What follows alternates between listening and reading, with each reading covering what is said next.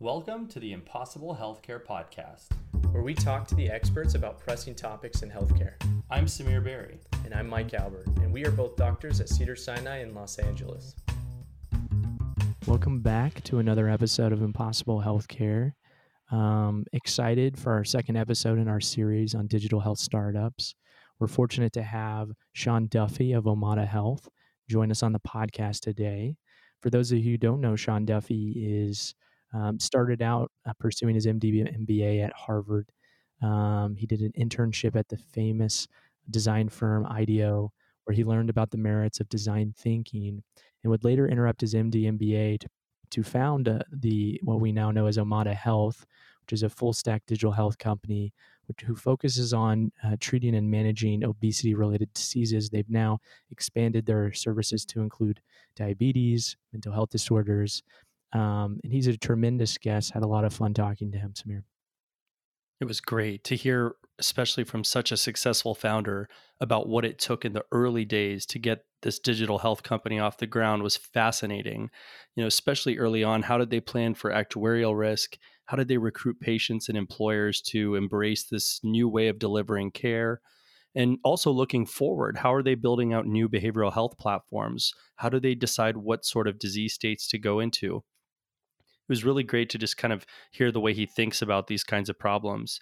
And then moving forward, even looking at the industry as a whole. And we asked Sean whether he thought the digital health industry was getting too fragmented, if there's a solution for each and every problem. It's just great to hear his thought process. Yeah, and my favorite part probably was his reference to the human component and how important that is as part of behavioral health management. Um, you know, you need the human touch, you need the accountability, the understanding, and I don't know if that can ever be outsourced to a digital or machine solution. Um, and so the the relevance of the human as part of care is, I think, will always be important. I, I thought that was tremendous, uh, a tremendous point he had. Couldn't agree with you more. Let's jump in. So, if you could just tell us a little bit, uh, just to get all the listeners on the same page about Omada. Yeah, absolutely. So, uh, Omada Health is a company I founded. Um, uh, really the best way to think of this is, is what a provider could and should be in terms of delivering digital care at scale uh, for critical condition areas. So, you know, we at Omada have digital care programs for diseases like prediabetes, type 2 diabetes, hypertension, and behavioral health, um, and really have this ambition to bring higher quality care uh, at reduced cost to more people across the US. One of the key components of some of your programs are are grouping people together to achieve better health outcomes uh, using digital health coaches. Could you talk a little bit about how that works? Uh, yeah, absolutely. So uh, the areas that we really got focused on first um, were in obesity related chronic disease. So prediabetes, type 2, hypertension. I think the first thing I always think about is what was life like for a person before Omada?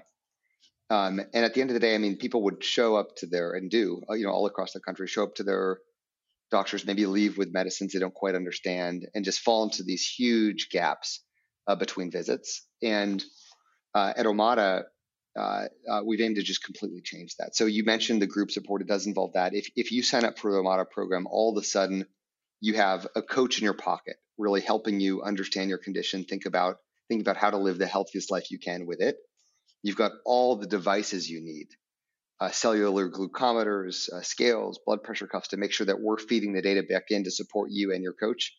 Uh, a content experience, a curriculum experience, all the tracking needed to keep an eye on your progress. Uh, and the goal for Omada was always to really not take any shortcuts and build the full stack capabilities required to uh, really get the best outcomes for someone um, all in one. So you know, we often joke in the halls of Omada, there's nine digital health companies in one at the company um, because we've built all the capabilities independently, but we felt that that's what people really needed to achieve the best health.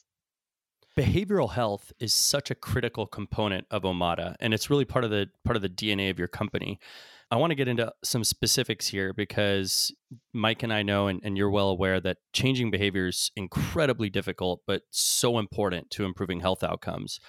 What do you see as the future with regards to personalizing these sorts of behavioral interventions and nudges without encroaching you know too much on people's privacy or being too paternalistic right? I mean i could see a future where you know the an app uh, notifies you that you're at a fast food restaurant and nudges you to order something healthy or, or you know even get out of line and and and order something else.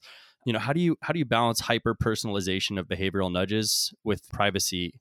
It's a it's a super important question. I think it, it all starts with making sure that everything you do helps build trust with your your participant and your user um, so Omada, we actually operate um, under HIPAA as a covered entity, so as a proper provider. So when a, when someone signs up to the Omada program, they agree to the same sort of notice of privacy practices that they would if they you know walked across the street to Stanford Hospital, and we hold ourselves to that that standard. And and per, you know per your point, it's interesting.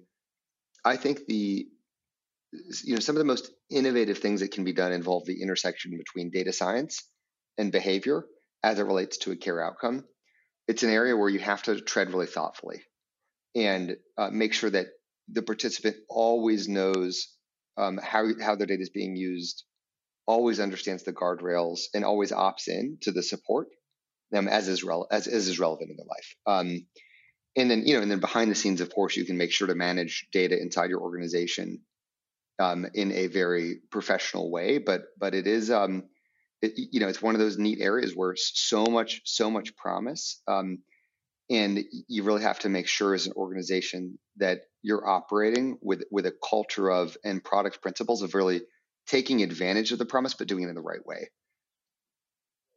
So I have a question. Getting back to um, the the level of support you guys provide, there really isn't a typical patient. And I know this as a, a practitioner of lifestyle myself. Sure. I'm a b- obesity medicine trained physician, and yep, yep. a lot of what I provide, along with the behavioral counseling, medications, lifestyle management, is the hyper personalization of care. And so I'm just wondering, how do you balance sort of traditional population level management while also hyper personalizing the care for what is often a very heterogeneous uh, mm-hmm, you know, mm-hmm. set of experiences, set of patients. Um, they all come with their own kind of unique uh, challenges. How, how do you accomplish that, you know, at Omada Health?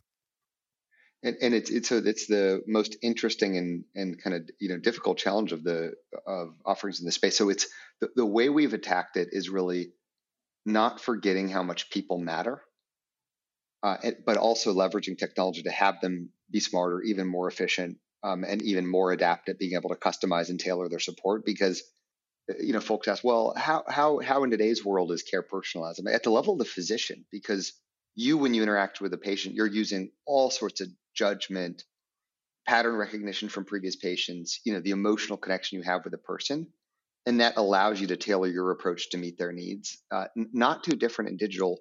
The, the crux and the task is how to scale it. So uh, you know we and i love technology, you know, like the next person here at Omada, what I always share is, you know, I'm, I'm relatively skeptical on the ability to take people out of the equation here because there's nothing in supporting someone's health journey like accountability, trust, love, support, you know, tailoring the approaches based on uh, either clinical realities or, or life circumstances. And so uh, we make sure that our coaches are trained and adept to really support the person in, in a customized way and then make sure that we're using the tech to tee up ideas for them.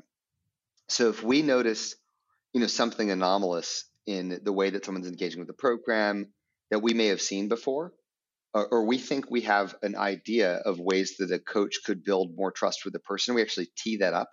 So we've built, you know, Omada's version of the EMR behind the scenes, and you as a coach wake up, and there's, you know, 80 or so participants all organized by suggested priority and they all have suggested topics that will, we believe, result in a more personalized experience. But you as a coach don't have to take advantage of those.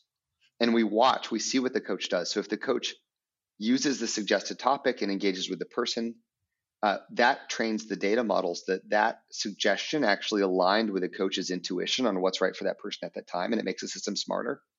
Um, but we've been very, very careful not to take a bot approach you know, not to not to assume that technology can replace the level of human support uh, needed to craft the the ultimate experience. So it's um it's really kind of an a, a, an enormous art, uh, and it and it matters a lot. It's something that you know I think that when folks come behind the scenes of Omada and see they leave really excited about. But it's it's it's actually one of those things where it's hard to show the visibility of that in action. It's um it's a really it's a real point of pride over here.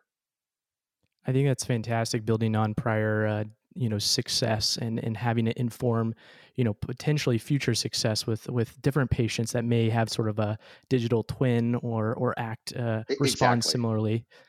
So you know not everything is obviously going to be uh, you know uh, butterflies and you know obviously you're going to run into challenges. Every patient is unique in in mm-hmm. uh, in that regard. Uh, do you guys use any type of root cause analysis?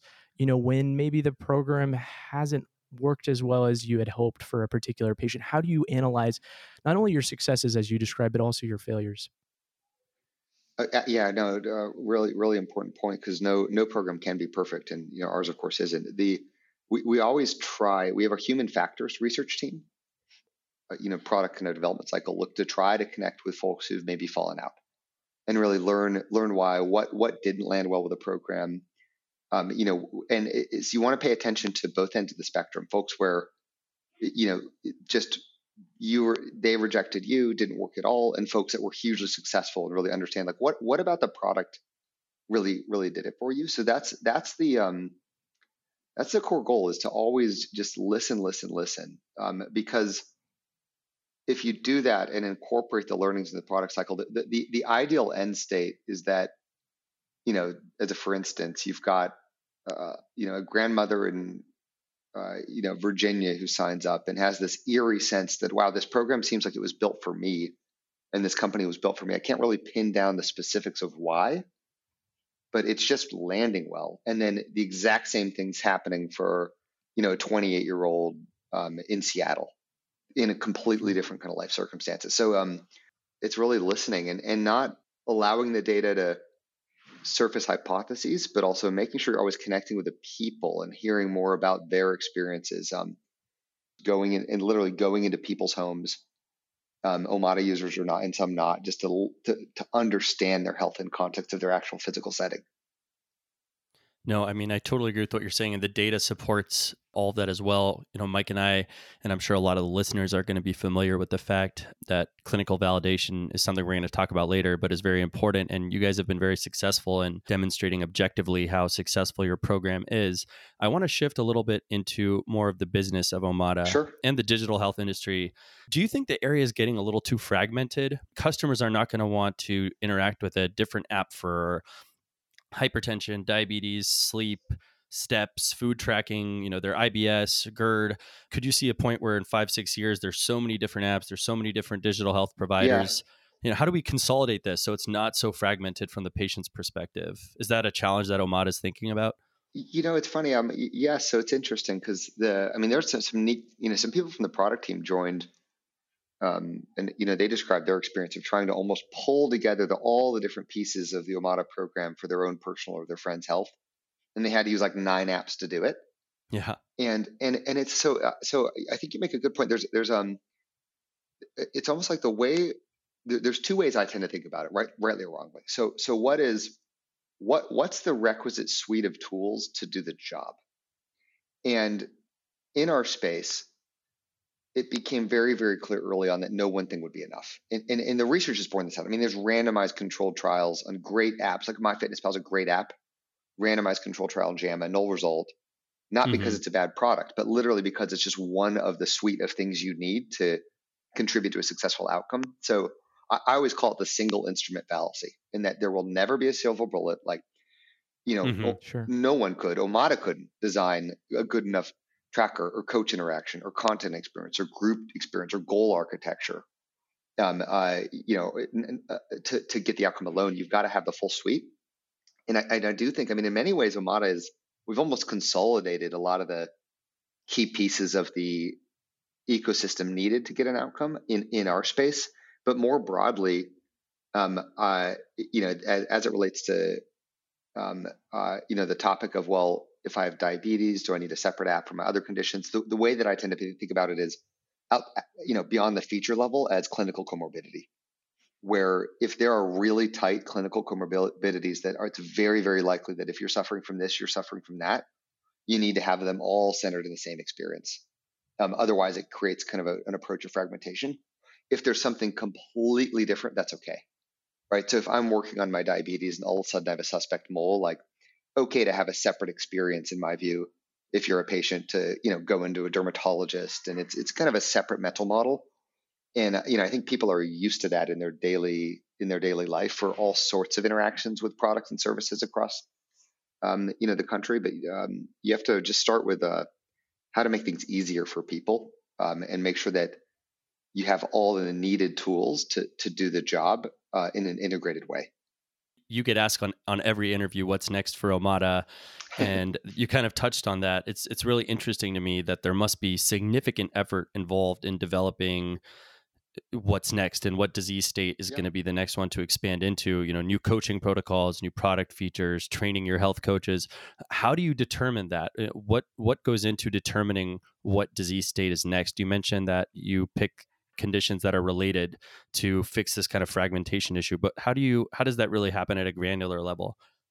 So the the related side was one of the key reasons um, we entered uh, you know uh, behavioral or mental health uh, with um, uh, you know capabilities for depression anxiety. It, it's just so clear that uh, our participants with you know either at risk for chronic diseases or with um, uh, you know had such um, headwinds from depression and anxiety that if you didn't provide capability to support that, you weren't going to accomplish the the best outcomes clinically you could in the in the you know say the type two space. So that that was what that was kind of a, a key driver there. Um, even more broadly, when I talk about you know, digital care for Omada and the condition areas, the the mental model I tend to use is you ask yourself, and I think as tech changes and diagnostics change and um, you know devices change the answer to this each year could be different but you ask yourself well you know can i could i safely and effectively accomplish you know 80% plus of the clinical job to be done with this person in a digital first manner without saying oh you've got to go in. And because i think when you hit that threshold you can fill the remaining 20% with in-person care relationships. So you know if someone has type 2 and they need their eyes checked um, uh, you know that's kind of in the 20% where you can help support getting them into their you know primary care doc wherever um, you know they, they, need to go for whatever service they need. Um, so that's almost the benchmark and not everything's a fit for digital. So you know Omada we're not going to be doing hip surgeries like things that require a lot of physical interaction with the human body just are not are not going to be a fit for digital care but there's so many areas where uh, it is a fit? And those areas tend to be areas where a lot of touch points over a long period of time with with some but minimal uh, needs to interact with the actual human body um, are a fit. So those are the areas we're interested in. Uh, and, and and and you know, and then you also have to have the Venn diagram of is there a business model? Is this something that you know you could bring to scale in a sustain in a sustainable way um, for it to overall be successful for the country? Um, I'm just wondering, you know, what does scale look like to Omada? I mean, is this an offering for every employer? Is this a program that is integrated with, you know, uh, the electronic health record at like say Epic or Cerner, and a physician can prescribe for a lady with newly diagnosed diabetes? I want you to join the Omada, you know, program the for prevention. You know, what is what does scale look like to you guys? Yeah, I mean, this is fun. I mean, it's we're um kind of a weird thing because um I, I personally, you know, as I said you know, in the seat here at Omada, I'm, I'm like of two minds. I'm like, oh my gosh, we're hitting scale. And I also recognize like, wow, we're, we're just at the tip of the iceberg. Like we, um, I mean, we now have over 1,000 employers, uh, you know, that we work with at which is, you know, I think a big, big milestone for any company. I mean, in, any employer we walk into, there's a four in 10 chance we already have some sort of a working relationship with their health plan. You know, um, you know, we've enrolled over 300,000 people. Uh, you know, I think that's, that's all great. Um, and the, the, funny thing is though, you look at just the magnitude of the crisis and you know I, I, like we've not done anything yet from an epidemiological standpoint. And so we're um you know we're equal parts like proud of our heritage and excited you know at the progress we felt but like incredibly hungry. And uh, you know you'll the team at Omada always hears me say like awesome let's be proud but let's get to the the 1 million enrollments plus per year. Um, because I think that that's when you actually start to move the needle um, in the way that the country needs to. And I, I mean, it's it's staggering. Like the in last August, the big Mass Gen put out an epi paper on key diabetes care measures in the U.S. Um, in in a, the last decade, we have made as a country no progress at all, despite billions of dollars of therapeutic investments, despite you know many providers and many innovative minds thinking about well how can we deliver type 2 care differently we've not made progress so um, we're hitting scale but in the same way I, in that same way I, I just think we're you know we're completely subscale still. So it's a um, I'm, i have to kind of hold both of the psychologies you know in my head at once i suppose I think you guys are doing a great job of uh, laying the groundwork for for future companies to to kind of take on this model, which makes perfect sense in terms of improving outcomes, but doing so in a way that's that really fits into people's lives. Right? Not every patient can come in to see the doctor, to see the endocrinologist, take a day off work, and and like you said, for for certain diseases, it just doesn't make sense to to rely on that brick and mortar system. I do want to jump a little bit into the the whole aspect of self-insured employers. I think that's really critical to to Omada's business as uh, the mechanism to really deliver change. You know, American employers, they're in a really great position to drive healthcare transformation. They have the aligned incentives and value, transparency, patient experience. Almost half of uh, our country receive coverage through their employer sponsored plans. Um, you know, it's 150 million people. To put that in perspective, Medicaid is about 70 million, Medicare is about 60 million you've given the example yourself of Starbucks, who actually buys more healthcare than they do coffee, which was mind blowing to me. We've seen these self insured employers make attempts to to drive change through wellness programs, on site clinics, telemedicine, Haven, the joint venture mm. that Amazon and Berkshire and JP Morgan have started. What do you think about these programs? Right? Are they are they complementary to the business model for companies like Omada, or or do you see them as competition? Why do you think that these attempts have not worked well so far?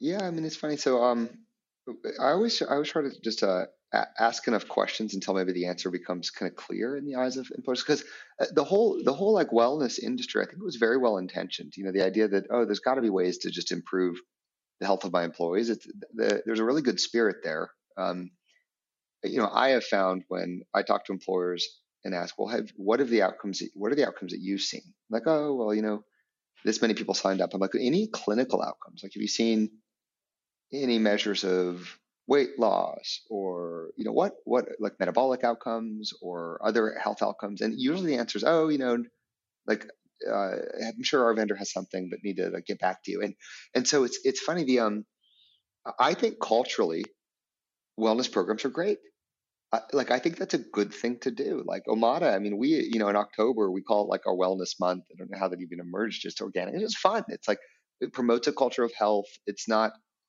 you know, it gets people thinking about health, health identity. Um, the, the challenge is that there's it's really you're, you're really hard pressed to find results there. It's so hard to get any outcome at all in this space, and requires really supporting someone in such a deep way that the tool was not always suitable for the job. Um, and and when uh, employers ask me, well, I really love this Omada program. It seems great for like this particular population of my employees, and you know, like your approach and your evidence. What would you recommend I do for everybody? And you know, what what should I do for my wellness program? What I always share is like, look, focus. My, my guidance would be focus on your food culture in your mm-hmm. organization. Mm-hmm and and really double down there like press on your vendors that you use for foods you know think about uh, you know what you have available for your employees in terms of food and drink and, and start there like view that as your wellness program. Um, because i because th- that i think is the best most actionable and, and that that oftentimes is free. So i would say that i don't tend to view them as competition. Um, i think that fully supportive of if an employer wants for cultural reasons to put forward you know a, a program. I think the most frankly the most evidence-based version of that is to focus on food culture writ large across all employees. One of the questions that I've always had about these self-insured employers and them investing in their employees is sometimes the financial savings from these sort of preventive interventions they take years to to, to manifest right and the, the median employee tenure is about four years do employers bring this up to you as a hurdle when you're trying to say hey invest in prevention invest in in these types of chronic conditions if they feel that employees are going to jump ship or, or move to another employer in some time before that uh, that financial return can be realized Well, no, no, for sure, and I don't think it's I, I don't think it's just em, employers. It's you know if, even if it's a fully insured, I mean, especially if it's a fully insured you know line of business, the health plan, um, you know, frankly, even a Medicare Advantage, uh, you know, line because cap, you know, essentially your capitated rates are it's more or less an annual cycle, right? So, you know, you're you're under this annual renewal and and and you know payment process, and even I mean, even at the integrated systems, oftentimes, even if it's kind of a full cap model, the providers get like a lump sum from their respective you know integrated plan every year. So you have to show savings almost no matter what. You know, we we started uh, you know at Omada by investing you know, heavily in clinical outcomes, and then pretty quickly built on you know as as we had more data and the ability to do it, economic outcomes. So we've now about four analyses done. The, bulk of the savings in programs like Omada come from um, utilization changes and helping people engage with the health system in, in better, you know, more appropriate ways. So it's kind of neat. You can get near-term savings um, uh, by just uh, really helping people understand health generally and focus on you know more positive health behaviors and utilization. And and so that we have we it's I mean it's been really neat. Like we've yet to been surprised in the wrong direction with a claim study. And and you know oftentimes our partners partners are like, well, great, we're going to do this, and you know we'll support it. They have the data, uh, um, uh, and and it's you know that really helps. And it's funny we have a very good hit rate of plans you know, starting on their employer side, their ASO side, and then seeing the savings and then opening up their fully insured lines of business, um, which is you know them paying the dollars due. But you, make you make a good point, and the the one prevailing comment you know I'll make to kind of tie a bow on this is the you know the reality too is most most things that deliver clinical outcomes, uh, you know, of all things actually add cost to the systems. Like you know, most therapeutics, most procedures. I mean, that's why like the our you know our healthcare system is such a big percentage of GDP in large part because we're paying for innovation that doesn't save money. So th- that pressure's changing. It's it's just an interesting kind of dynamic um, where things that should be you know my view so so obvious you know are not always thought of in the same way. Um, but we we we definitely had to have had to publish lots of econ trials along the way. No, and I think that's what's so exciting about Omada to be able to make prevention possible and financially profitable and, and hit really every single benchmark. Yeah, no, and it's really hard. And I think that it's funny because I've never, as strange as it sounds, I don't, I, you know, I haven't really thought of ourselves as ever a prevention company. Mm-hmm. Um, and I'll, I'll, kind of share more, more, about what I mean. But when I'm, when I'm, you know, even in early days, I mean, now obviously we've expanded beyond, you know, pre-diabetes to type two, uh, you know, hypertension, et cetera. But um, uh, the whole mental model of the U.S. healthcare system is, you know, find a pathology and then find a corresponding treatment or therapy. So the the way that we fit into that is, look, we're addressing prediabetes or early metabolic disease with the corresponding intervention of a program. And so it's it's interesting. Like even though even though it it is prevention, right? You're you're preventing the progression to type two, and even with type two, you're preventing the progression inside the disease um, because the the wiring of our healthcare system is not always set up to support that. I found myself never really describing it as such, um, which is always like a funny self reflection. But um, uh, you know, I think it's a statement exactly as you shared, where the tooling doesn't quite exist in the U.S. healthcare system to d- deploy things out of that model. As a uh, lifestyle practitioner, Sean, I, I often am frustrated by you know the payment modeling in our current healthcare system. And i've always found it incredibly admirable that you guys have led with sort of outcomes being your measure of payment and your pricing structure is based on those outcomes. And um, you talked about being paid based on the unit of value you produce for a company and their employees you know some of the your competitors may even get paid by per member per month basis. So how did you decide that you wanted to do the honorable thing and, and get paid by you know the product you put forth as opposed to hey you know just pay me for for seeing your patients. You know that's how healthcare works. Mm-hmm. that's that's what we're going to stick to. I didn't know anything about the business of medicine right? So um you know i was in medical school had worked in technology before um uh, I thought I didn't. I knew it wasn't commonplace, but I thought more things were priced on outcomes if you had the data to measure real time the outcomes. Um, so it just felt intuitive, like, oh well, we're you know for your, your comment, the unit of value. Well, we're getting the outcome. We should charge on the outcome. So it turns out it's not. That's not the case. Um, uh, but it, you know, it felt like a good value prop that you could bring forward going to an employer or plan. It's like, well, our fees are only going to be aligned with the clinical value that we're delivering. So if we align on that, you know, we can align on the fees. and you know we found a lot of appreciation for that model. I think the we were also entering in a world where the vast majority of offerings that might have looked or felt something like Omada were priced on a per member per month basis, where you know it'd be like, oh well, we're going to give access to your full population for this for you know dollar PMPM spread across the whole um, you know basis of the the you know the size of the employer or size of the plan, and there are certain things that that pricing model works fine for. What what was tough, and I think this was one of the many kind of trip ups of the DM industry. That you know, I think there are multiple, but this was one. Um, is if you have that pricing model, you're not aligned with your customers in that. You know, let's say you're a 10,000 person employer. I'm charging you a dollar PMPM across your whole population.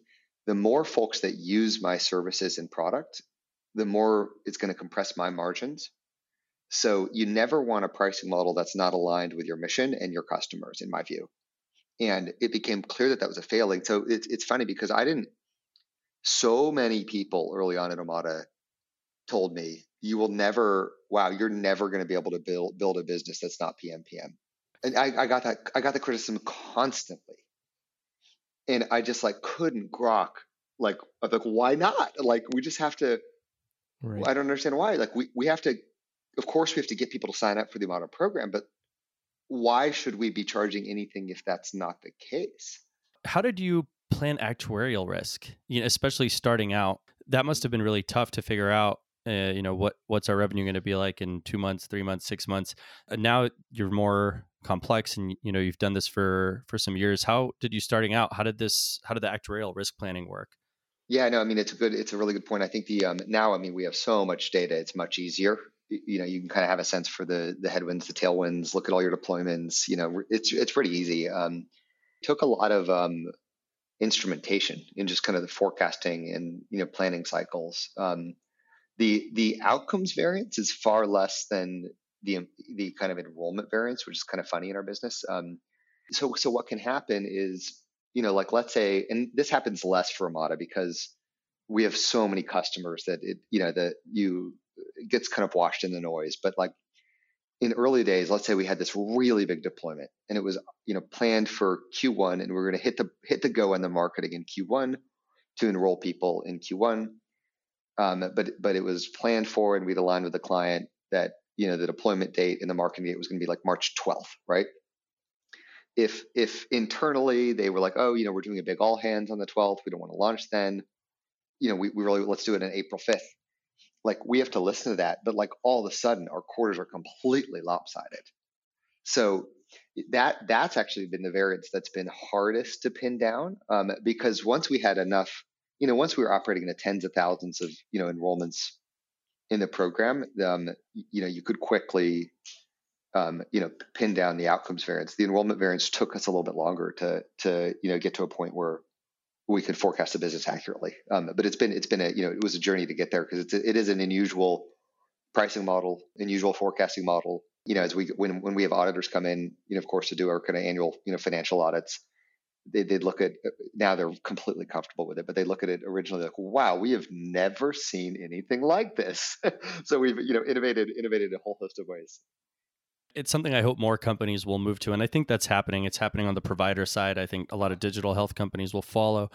I think everyone knows in healthcare more than than any other industry, public policy has a much bigger influence than traditional market forces. The ACA created many new requirements, one of which mandated that health plans cover preventive services that were recommended by the US Preventive Services Task Force.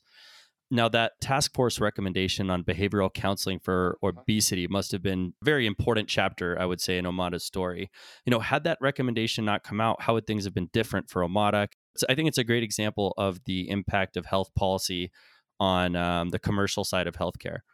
Yeah, no, absolutely. I mean, it was definitely helpful with health plans. I mean, because it's um, you know, the uh, grade B, grade B, grade B, and or A recommendations from the USPSTF do not do not come easily right? So that's, I mean, that's mm-hmm. kind of why it was written into A- ACA.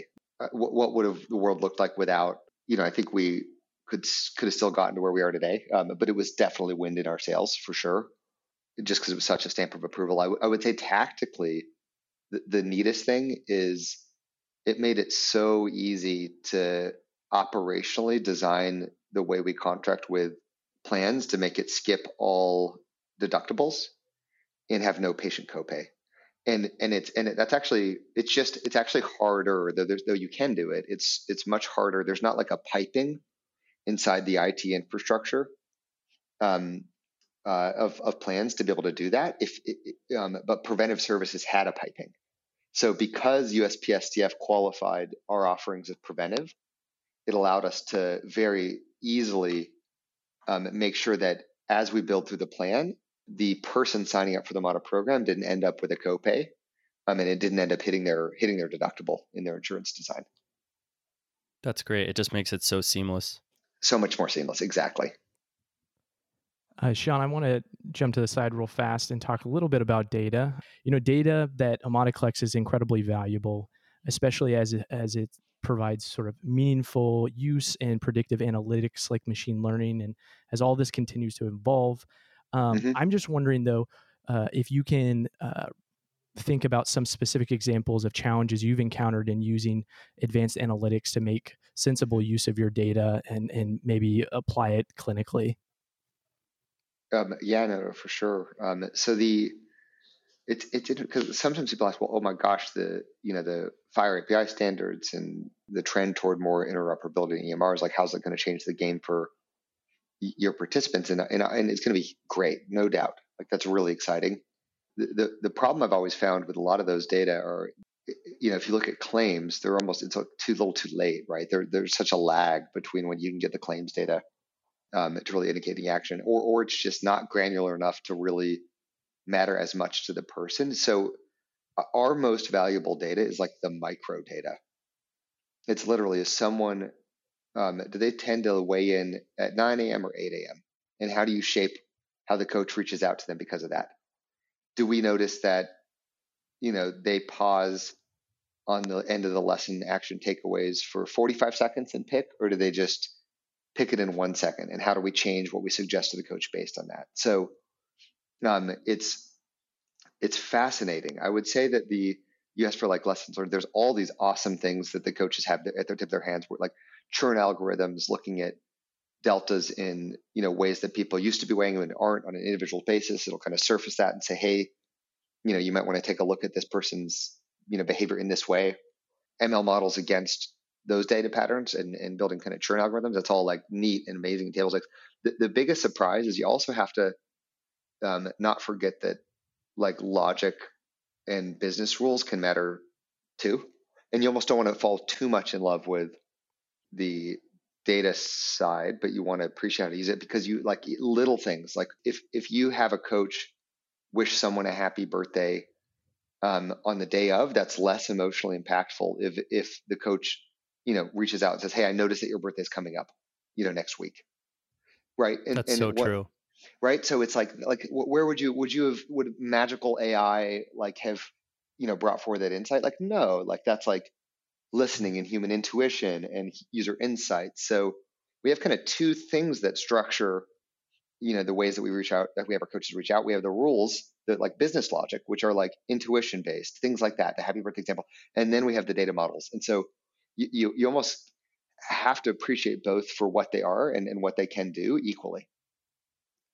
That's fascinating, and I think uh, you kind of touched on the idea, and and Samir and I have talked ad nauseum about this. Is that you know if you look at AI, machine learning, um, within sort of the Gartner hype cycle, I think it's really at the peak of exactly, inflated yep. expectations right now. Yep. uh-huh. And I think you made a really interesting comment where you're not necessarily using it um, from a macro standpoint, you're actually looking at the individual variances that help shape behavior, which make the product that you're delivering or the service you're providing to your uh, to your uh, patients and, and employee, employees that you're tr- treating even better. Um, and I think those nuances, those subtleties in the data um, to help shape behavior are incredibly impactful and power and powerful at the end of the day. Yeah, no, no, thank you. I think, and completely, yeah, com- I mean, completely agree. And it's, it's, I'm, I'm with you on the, the kind of hype cycle. The, um, incredibly powerful technologies, right? Incredibly powerful. Um, AI is essentially machine learning, right? In most, in most use cases, um, and and it's, um, uh, it, it's really, it's really misunderstood. I think, and that's natural with any technology, right? Like, look at anything brand new that's come to the world Um, so it, you know, it's something that it, it's gotten quite buzzy. Um, uh, at the end of the day, what matters is how you use it to make a better experience for a person. Um, and and then you want to make sure that you you've got systems that are, in my view, um, learning to be better and smarter based on human input. So, and this is this is kind of the same thing with you know Tesla's auto driving or even the way that they categorize pictures to train ML models. You have a human, you know, saying yes, that's a cat, and then that's a signal to train the ML model that a human helped support this acknowledgement that that's a cat. In, in Omada's version of that, it's our coaches help make our system smarter because we leave it at their choice to, at the end of the day, pick whether they take advantage of our suggestions or not. And if they don't, that's actually a negative signal to the model that what we teed up violated, you know, a human's intuition. Um, if they do, it's a positive signal. So it's you know it's it's almost like um, a neat interplay between our systems getting smarter thanks to the ways that we're actually watching our coaches, um, uh, you know, leverage the tools or not. Was there any thought to use alternative styles of motivating patients' behavior aside from health coaches when you were building out Omada? Were there other alternatives that you were exploring besides health coaches? Are there are there downsides or mm-hmm, yeah. sometimes challenges to using health coaches that you've noticed or examples of that? Well i think it's not it's not the only thing that matters to a person right? So i don't think um, you know if it was just a coach and a message to a participant i don't think we'd be successful because there's you know you've got the content experience and you've got the group experience and all the tracking components and like the clear goals um, and to all those matter um, we did we did we did poke around with other learning models very very early on. I mean, um, we always felt that the coach was important, but you know we tried just just kind of peer peer to peer mentorship and training and learning circles.